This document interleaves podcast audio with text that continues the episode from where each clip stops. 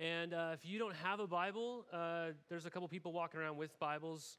You can just slip your hand up, they'll give you one. If you're using one of the Bibles that they're passing out to you, um, that you can find this passage on page uh, 578. But we're in John chapter 4, starting in verse 39 uh, this morning, looking at quite an incredible story. Um, and so uh, I don't really know much if you're like me, but uh, I absolutely love uh, magic tricks. I love them a lot. And so if you are somebody who does any form of magic trick, uh, and I'm hanging out with you, I'm going to be one of those very dense and naive people that's going to watch and go, wow, like, how did you do that? That's incredible. You know, whether it's the most simple of all card tricks or, or whatever it is that you can do, I'm one of those people, you know, that's in the room and just my mind is blown by the simplicity of your little tricks that you can actually do. Um, and, and I also, simultaneously, there's always a person in the same circle as me that once the trick is over, they always go, I know how he did it, or I know how she did it. And I'm, I'm not sorry. I really don't like you. The fact that you ruin it for people like me. Um, you're always like, I, I, knew how that happened. And I'm like, I have no idea. And I want to keep it that way. It's amazing. Um, but when I was in graduate school, even, I met a guy uh, named Drew.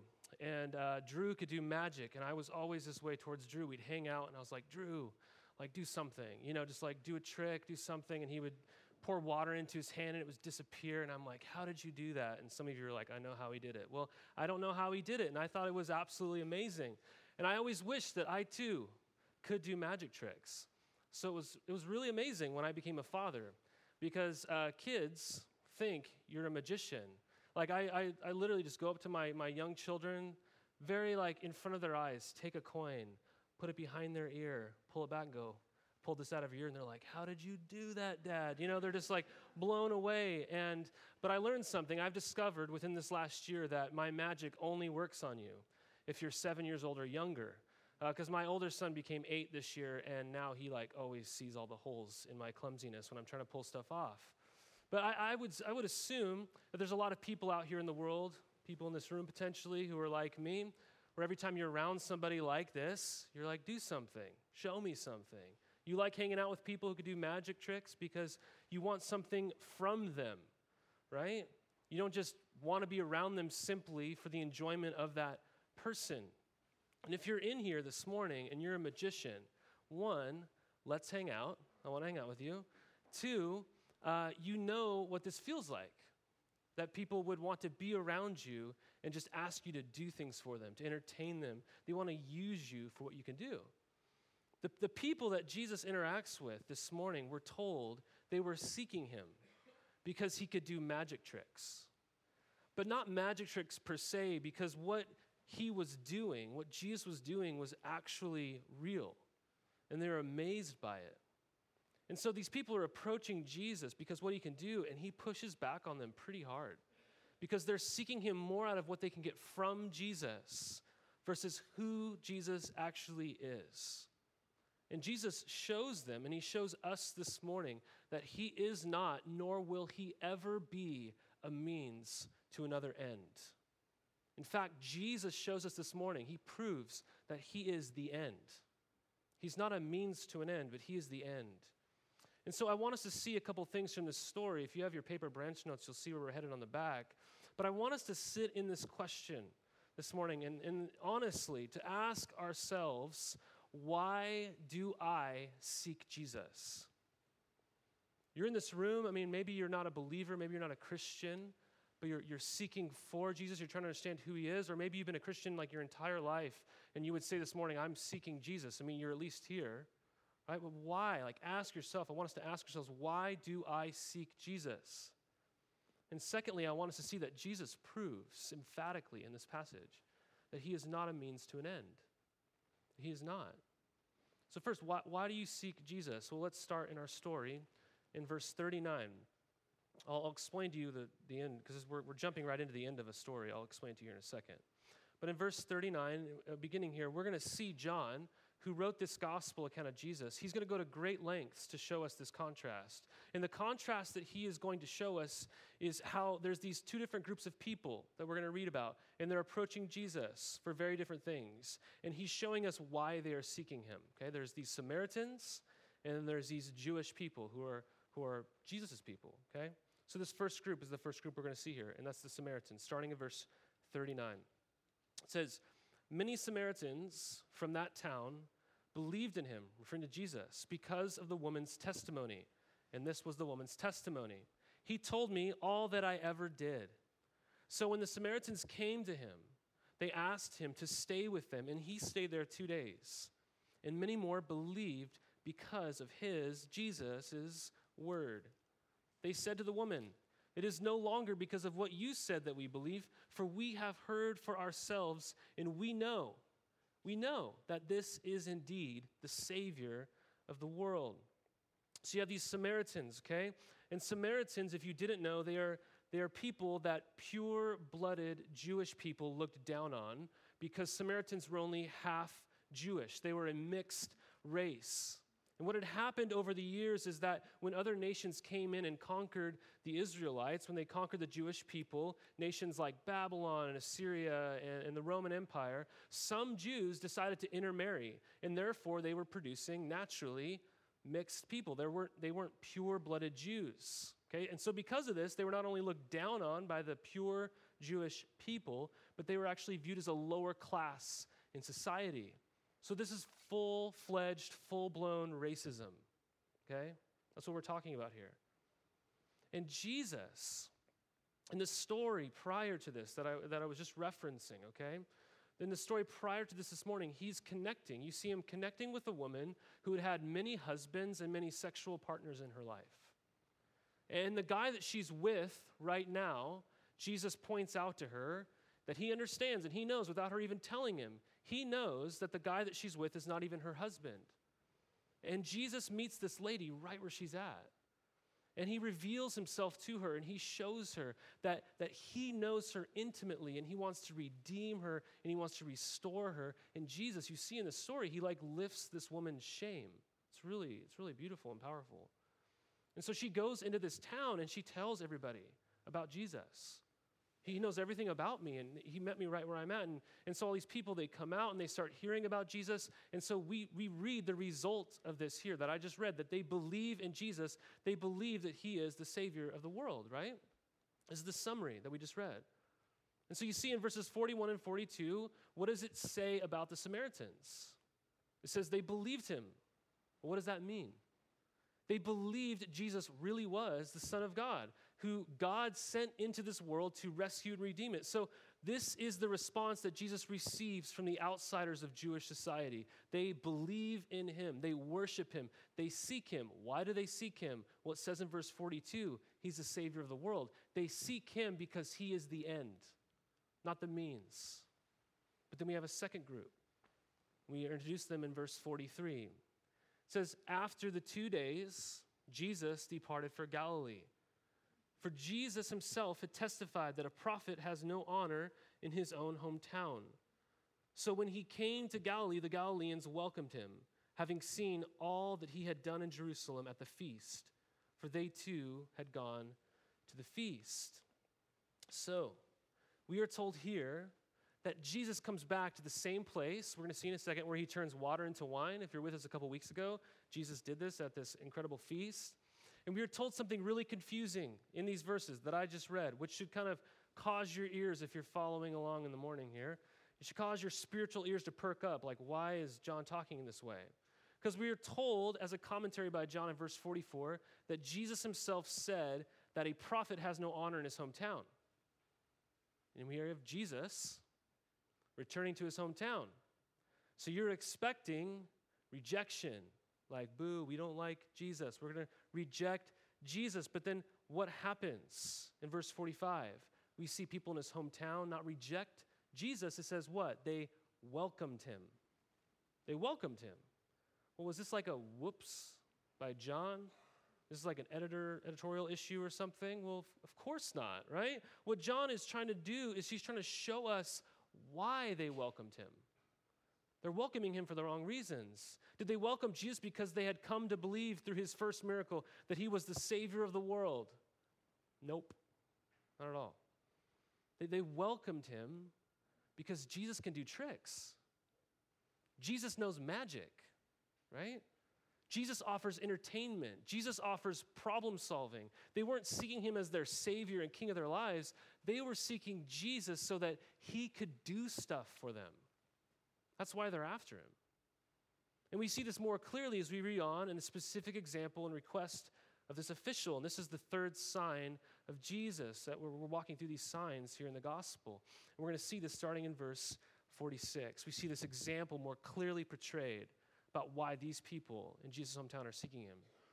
It says in verse 46 So he came again to Cana in Galilee, it's again referring to Jesus, where he had made water, made the water wine. At Capernaum, there was an official whose son was ill. When this man heard that Jesus had come from Judea to Galilee, he went to him and asked him to come down and heal his son, for he was at the point of death. So Jesus said to him, Unless you see signs and wonders, you will not believe. The official said to him, Sir, come down before my child dies. We see here an official who, an official was a man of influence in this culture. He was pretty high up. He was also a man of affluence. Okay, so he had influence and affluence. And he's come to a place in his life where he's desperate, okay? Where his influence has no pull, where his money can't buy him a solution. And, and, I, and just as an aside, I kind of think this is a fitting story for many of us who live in America, generally speaking, but especially in a city like Corvallis. I mean, Corvallis, generally speaking, is a city of great influence and great affluence. Right? It's a city filled with people who claim that they have no need of God until potentially something happens in life where the influence that we have is no longer effective, and where maybe our affluence and the, and the material things that we have, that we could, resources we can use, aren't going to work anymore. So this is this guy's situation. He's desperate. And we see him seeking Jesus. Well, why did he seek Jesus? He'd come to this really rough situation in his life, to say the least, and he desperately needed someone to fix it. And he thinks Jesus can be the solution to this problem. And what's wrong? His son is about to die. And so we see here, come to Jesus, and this word child in the Greek that he uses, it's a diminutive word here. And this, this guy is basically saying this. I want you to like imagine sort of like the emotion that this guy has by using this word. This guy is basically saying, Please, Jesus, come before my dear little one dies. That's the word he uses. Before my dear little one dies. I mean, this guy is in agony, okay? He's desperate. And any good parent would, would, would feel a similar way if this were their child, okay? I, I can be completely honest with you. Um, uh, the, this year, uh, we had our fourth child born, okay? Her name's Isla. She's six months old. And when she was born, I have never in that moment of my life, when she was born, felt more desperate and out of control in my entire life. Our daughter came out, the, tor- the cord was really tight around her neck. She was like lifeless, like not breathing or anything. And they sweep her away. They hit this like emergency, you know, yeah, and the, everything's going red and people are pouring into the room and we don't even, we can't even see our child. And what felt like 10 minutes, which is probably more like a minute or so, uh, I, I, didn't hear our baby breathing. I, I, I thought our, our baby was gone, she was a goner. And I'm just processing in this moment, like, how am I going to console my wife? Like, what am I going to say? Like, this is insane. Like, this is crazy. I can't believe it's happening. I've never felt more desperate in my life that no influence or affluence that I had in my life could save or solve this problem, okay? And in a similar way, I would have to imagine that this is what this guy is going through. He can't fix it, he needs someone to do it. And So he comes to Jesus. And what does Jesus say? What does he say? He says, You people want all these miracles or you won't believe.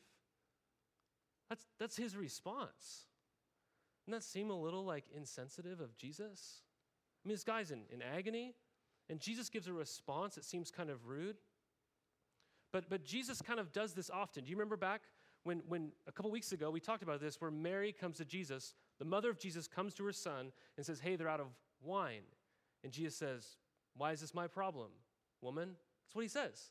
Remember, it was like very kind of like jarring and rude. And Jesus does this to people sometimes with perfectly natural requests. He kind of puts them off. Why does Jesus do that?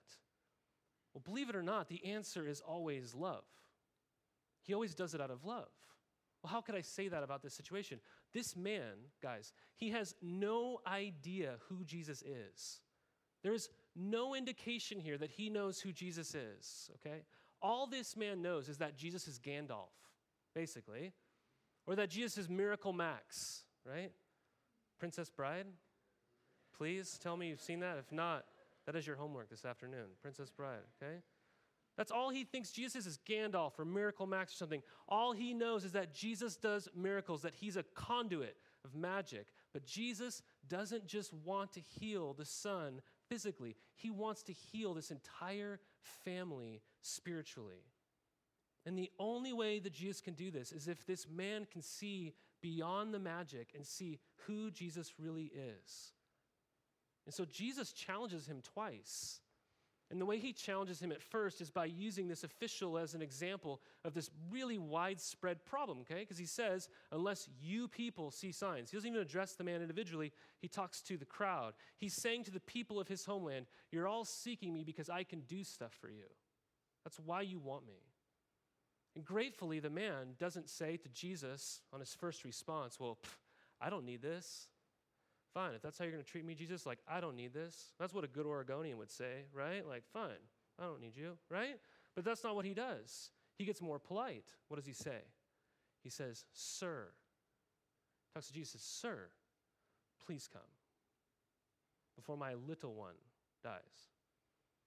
This guy has no idea who Jesus is. And we see that because he calls him Sir, right? He's not coming to Jesus to worship him as the Son of God. He wants something from Jesus. This man is solely interested in the well being of his child.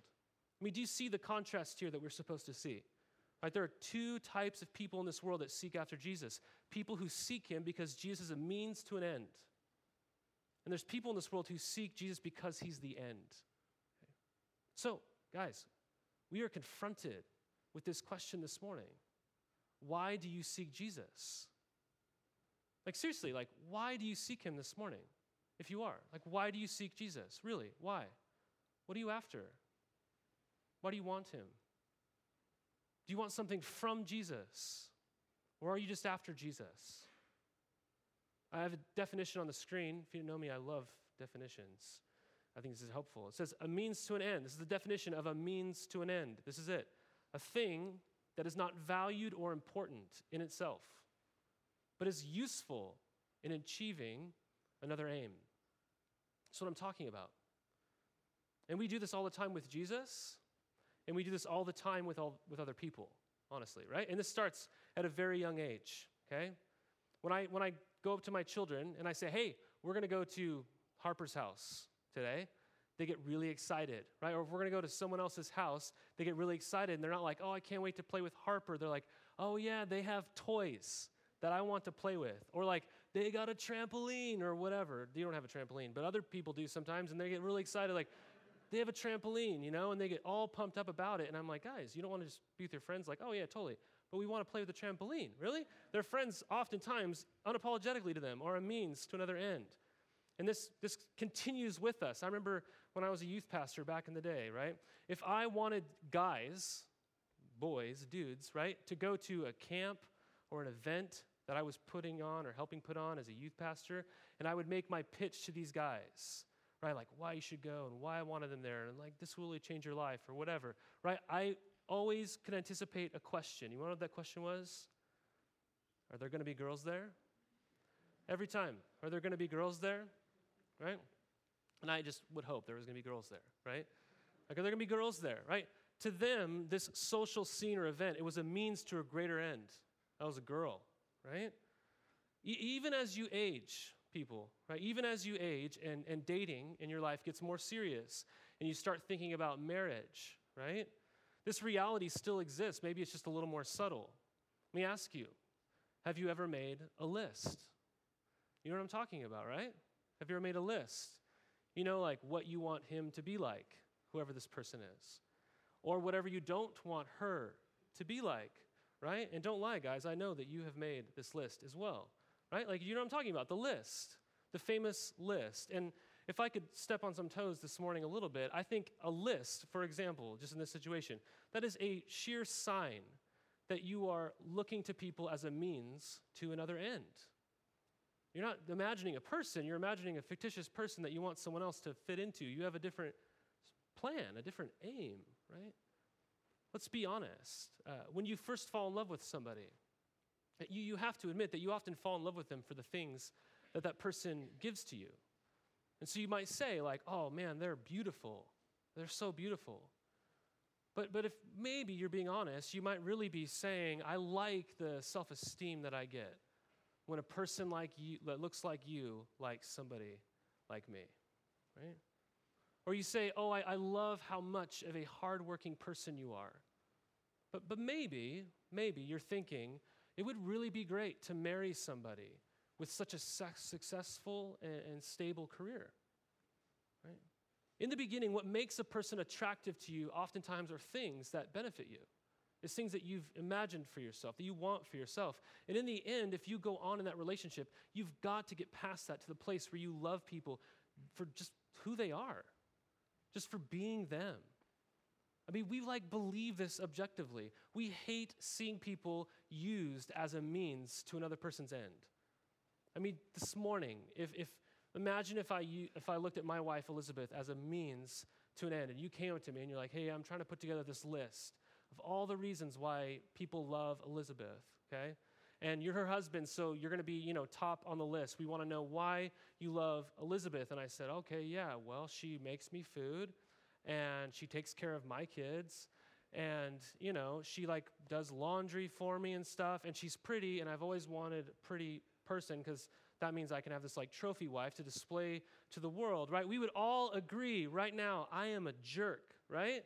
Like I am a jerk. If that is my reasoning why I love Elizabeth, you'd all unanimously be like, that guy's a jerk. Yeah, totally. Right? I can't believe he's a pastor, really. You don't, you guys, we don't even like movies that portray relationships this way. We're like, no, that's, that's wrong. That's so wrong. You know what I'm talking about? Right, but we do this with Jesus all the time all the time. Jesus can easily become a means to an end, and we can just accept that as okay, as if that's normal. I mean, we can do that with physical health. Like, I'll, I'll seek Jesus as long as he keeps everybody that I really care about healthy. Right? That, that's why I need Jesus, because I don't want to screw up, because maybe illness will come into my life. We do this with emotional health. Like, I will seek Jesus as long as he makes me feel this way. Or, or maybe you seek Jesus for social reasons. There's a certain crowd of people that you want to be friends with and, and known by, a certain crowd, and they're all claiming Jesus. You say, I will claim Jesus so I could be a part of this social scene. It could be even a spiritual reason, guys. Jesus could be a means to an end, and you, and you do this ministry in your life, and you're like, I see Jesus as a means to blessing with his magic dust my ministry that it will be successful in my eyes. And Jesus is this conduit towards another aim that we can have. Guys, would we love the power of Christ over the person of Christ? That is a big problem. When we love the power of Christ over the person of Christ, that is a problem for us, and that is an ugly thing. We often think, God, I, I, need you to do this thing. God doesn't want our eyes fixed solely on the provision that we need, He wants our eyes fixed on the provider that supplies that need. Well, maybe you're sitting here and you're like, well, how, how do I even know if this is me? Here's a couple tests, okay? Here's one, okay? If, if you don't get the provision that you're wanting right now in your life, right? The miracle that you're looking for, and you notice that your heart is growing bitter, right? Towards God, maybe. I, I think it'd be safe to say that Jesus has become an, a, a means to another end that you have. He's not the end if you're growing bitter towards him. Or this will be on the screen. This is a very famous question that was posed by a pastor nearly 20 years ago, and it really rocked a whole generation. It's a really humbling question. He says this The critical question for our generation and for every generation is this If you could have heaven with no sickness and with all the friends you ever had on earth, and all the food you ever liked, and all the leisure activities you ever enjoyed, and all the natural beauties you ever saw, all the physical pleasures you ever tasted, and no human conflict or any natural disasters? Could you be satisfied with heaven if Jesus were not there? That's a sobering question. So, which, which group are we in this morning? The Samaritan group, where Jesus is the end, that's why we seek him the Jewish group where, where, where Jesus is the means to another end. Real life giving faith, guys, it comes from loving and seeking Jesus for who he is and not simply for what he can do for you. Well, how do you know this? How do you know that Jesus isn't a means to an end? That's a great question. And I think Jesus proves that he is not a means to an end. Let's start in verse 50. We see this incredible miracle, okay? Verse 50. Jesus said to the official, to him, Go, your son will live. The man believed the word that Jesus spoke to him and went on his way. As he was going down, his servants met him and told him that his son was recovering. So he asked them the hour when he began to get better, and they said to him, Yesterday at the seventh hour, the fever left him. The father knew that was the hour when Jesus had said to him, Your son will live. And he himself believed in all his household. This was now the second sign that Jesus did when he had come from Judea to Galilee. Right, so this guy says, Jesus, come down, heal my son. What does Jesus say? What's his response to this official? He says, What? Go. Your son will live. That's honestly not a great response. That's a, that's a terrible test, actually. Well, why would I say that? Okay? This man says to Jesus, Please, Jesus, go with me. Come with me. Come down to where my son is ill, ill and, and heal him. Okay? Come with me. The reason is because all we've ever known about miracle workers is that the miracle worker always had to go with. Okay? He always had to be present. They had to be present to actually perform the miracle. Even the greatest miracle workers in the Old Testament, if you look at someone like Elijah or somebody, right? He himself, Elijah in the Old Testament, he heals a, a sick boy, another son but he has to be present in order to do it. This is like the, the, you know, the pattern, I guess, that you would see here in Scripture. Every single person has to be present, right? They had to be there. And so he says, Come with me. And so do you see what is happening here? Jesus, guys, he's making a claim that must have been astounding. Because he says, I am not going to go with you because I don't have to. I'm not going to go with you because I don't have to. I will heal with a word. I mean, do you realize how godlike that is? What Jesus is doing here, how godlike that is. I mean, we say, let there be a house, and then we have to build it. We say, let there be dinner, and you have to cook it. Or you have to go buy it if you don't know how to cook, right? You can't just, stuff doesn't just appear, correct? Right? But God says, let there be light, light shines. God says apple tree, apple tree. Right? This is how like God works. He speaks, things happen. Do you see? Okay? Do you see? Jesus is claiming this massive godlike power. He's saying, guys, I'm not just another miracle worker. I'm not a means to your end. I'm not just here to dish out some solutions to your problem. I am the end. Do you see that? And so, in his response the man, he's saying, I want you to trust me. I'm not going with you, but trust me, your son will live. I said this is a terrible test because this man is confronted with the fact that if Jesus can't do the things that he's claiming to do, his dear little boy is a goner. He has to put his whole life into trusting Jesus here. He's confronted with this question Can I trust Jesus and his claim? Well, what does the man do? We read it, right? He, he took Jesus at his word and he departed. He believed in Jesus' power, but he's not just believing in what Jesus can do, he's believing Jesus. And guys, this official, he walked from Cana to Capernaum, which I know many of you have never been there. Neither have I, okay? But looked it up, it's 20 miles, right? 20 miles. I didn't get the 20 miles from verse 46, but you see this. This is where he had to walk to and from. 20 miles. It's like you leaving today and walking to Monmouth right? That's, that's kind of like the same distance, right? Do you think that this guy turned around and started walking to Monmouth this morning, right? Filled with high spirits. Do you think Jesus said, Go, your son will live? And he's just like, I have no doubts. I'm claiming this healing. Do you think that's what this guy was doing? I doubt it. I, I bet he left a tad scared. But honestly, it doesn't really matter. It doesn't affect the outcome. Why? Because it's the object of your faith, not the quality of your faith or the strength of your faith that saves you. It's always the object of your faith. It's not the quality of your faith or the strength of your faith that is going to save you. So, if, if this stool this morning was a very weak stool and you could just look at it and go, please don't sit in that stool, it's going to collapse.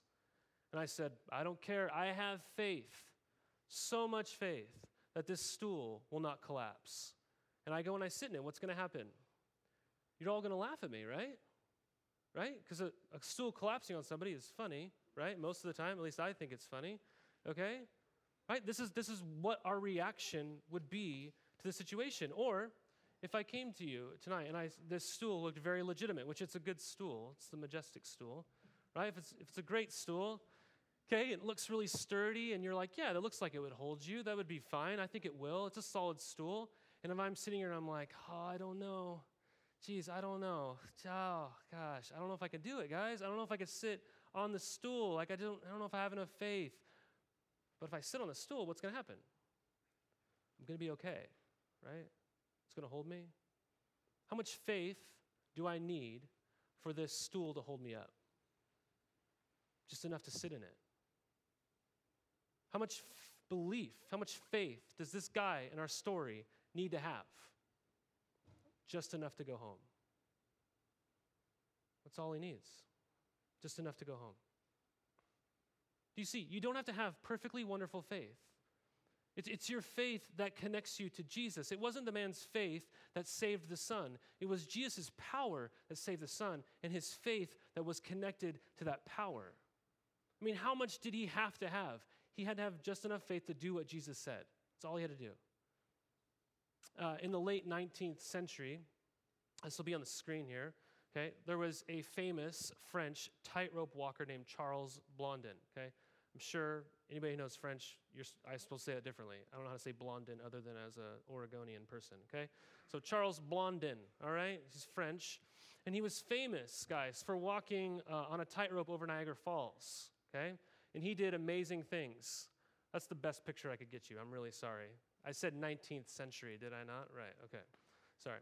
This guy, guys, he walked across on a tightrope, Niagara Falls, blindfolded, okay? He also uh, pushed a wheelbarrow over that had 200 pounds in it, okay? He walked across with his manager on his back at one point. Here's, and this one's depicted here. He walked and sat down midway on a tightrope and cooked an omelet and ate it. This guy's just a show off, right? Okay? One time, he took a chair and he took the chair out there and he balanced on it. He stood on it, and not with two legs, right? That would be crazy enough, right? On one leg of the chair, he stood on it and balanced on this tightrope, okay? This guy, he is, we are different people, okay? This guy is a completely different person. But people would say, man, there is no one like this guy. There's no one that can do what he do. And as the urban legend, the story goes, is this. One time during these feats, there, you know, there's a crowd that would always gather, and he walks over to the crowd with his wheelbarrow, and he says, Hey, you just saw me, you know, carry the 200 pounds across. You know, do you think I could take another human being across the wheelbarrow? And, and they were like, Yes, of course. Yes, we believe you can do it, right? You know, like, do you, are you sure? Do you really think I can, I can, you know, push over a human being in this wheelbarrow? And they're like, Yes, we totally believe, Charles, you can do it, right? And he goes, All right, who wants to get in? Just crickets, right? Just silence. I'm assuming there's a waterfall sound in the background. I don't know, right? But no one's talking. No one's like, yeah, man, I'm in, right? See, it was one thing to have intellectual assent, and it was another to actually believe, okay? And we often treat Jesus like Charles Blondin. He's someone who does things for us, he entertains us, he's a means to an end. And what Jesus did to this official is he asked him to see past the entertainment to see past the utility, even of Jesus, and actually get into the wheelbarrow. And this man did. He did. And let me tell you, you won't get into the wheelbarrow, which you need to get into the wheelbarrow, if you simply view Jesus as a means to an end. You, you need to see beyond the provision that you ask for and that you want so desperately this morning, and you need to see the provider. You need to see beyond the miracles that you're hoping for. You need to see the miracle worker. You need to see beyond the means and have your eyes land wholeheartedly on the end Jesus. He's the only one. Well, how do you get there? I mean, how do you get to the point where Jesus is no longer a means to an end, but where he's the actual end? How do you get there? How, if, if Jesus this morning, if you're like, he's simply a utility in my life, he's like a Swiss Army knife to me, right? How, how does he no longer stay that way for you if you leave here this morning? Well, honestly, I think the answer to that is found in this image of parent and child that we see in this story. That's what I mean. Because if you were to come up to me tonight or this morning, still, I'm still getting used to the mornings, okay? If you were to come up to me this morning, okay, and you ask me why I love one of my kids, right? Take your pick of the four. Why do you love your kids? I would respond very honestly to you this way. I would say, I don't know. I, I just love them because I love them, because they're mine. They're my kids, right? I don't, I don't love them because they do things for me. I'm not going to lie. Sure, I make them rub my feet sometimes. I fully do, unapologetically, okay? Uh, it feels good. feels great. Their little tiny hands do a terrible job, but it's better than it's better than uh, my wife rejecting me for it. So yeah. Um, but I don't love them for what they can do for me. I really don't. Okay. Uh, case in point, my six-month-old has never done anything for me. Right? Ever. Zero stuff. She won't even give me a hug. She literally won't. Right? But I, guys, I am a smitten man. You ask me why. Why do you love Isla so much? She's never done anything for you. I go, she's mine. I love her because I love her. That's it. She's mine. This is what I'm trying to say. When, when this man got home, when he believed in Jesus and actually walked to Monmouth, so to speak, when he got home, what does it say? He believed in his whole household. You know why? You know why? Because he knew that Jesus loved him. That's why. When he got home and he saw his son alive, he said, Jesus didn't blow me off. He didn't blow me off. He wasn't just trying to dismiss me. He loved us and he saved us. So, what's happening? We have way more evidence, though, for, for how Jesus hasn't blown us off this morning. We have the cross. We have the cross. When that man was going home, this official, as he was going home, as he walked away, Jesus might have said in his heart, You're not going to lose your son. I'm going to save your son. Even though you don't deserve it, but you're not going to lose your son, but my father will lose his son. Well, why is it that this man didn't lose his son? Because Jesus saved his son. Why did Jesus save him? Why did Jesus save him? That man didn't lose his son because God the Father gave his son, Jesus, away to the world. Jesus was present in the world, and God the Father gave him away to the world. The one who's actually performing the healing, Jesus, is the Son who will not be saved at the point of his own death.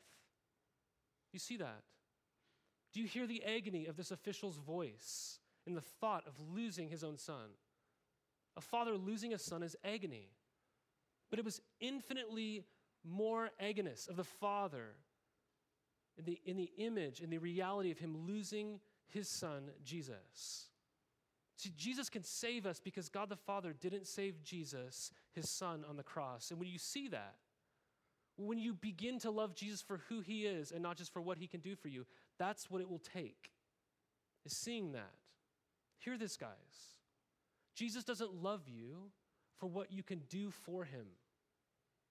Jesus' love is pure. Jesus loves you because he loves you. Do you believe that? the more that saturates your heart, the more you'll be freed to love God with a pure love where Jesus is the end and He's no longer the means. So, I'm serious. Why do you seek Jesus this morning? Is he a means to an end for you, or is he the, is he the end? Is he really the end? Jesus proves to us this morning that by healing this son with a mere word, he's not just another miracle worker, he is the end. Do you see it? Do you see it? Do you believe it? If you do, then you can get in the wheelbarrow this morning. You can trust him. Father God, we do want to come to you and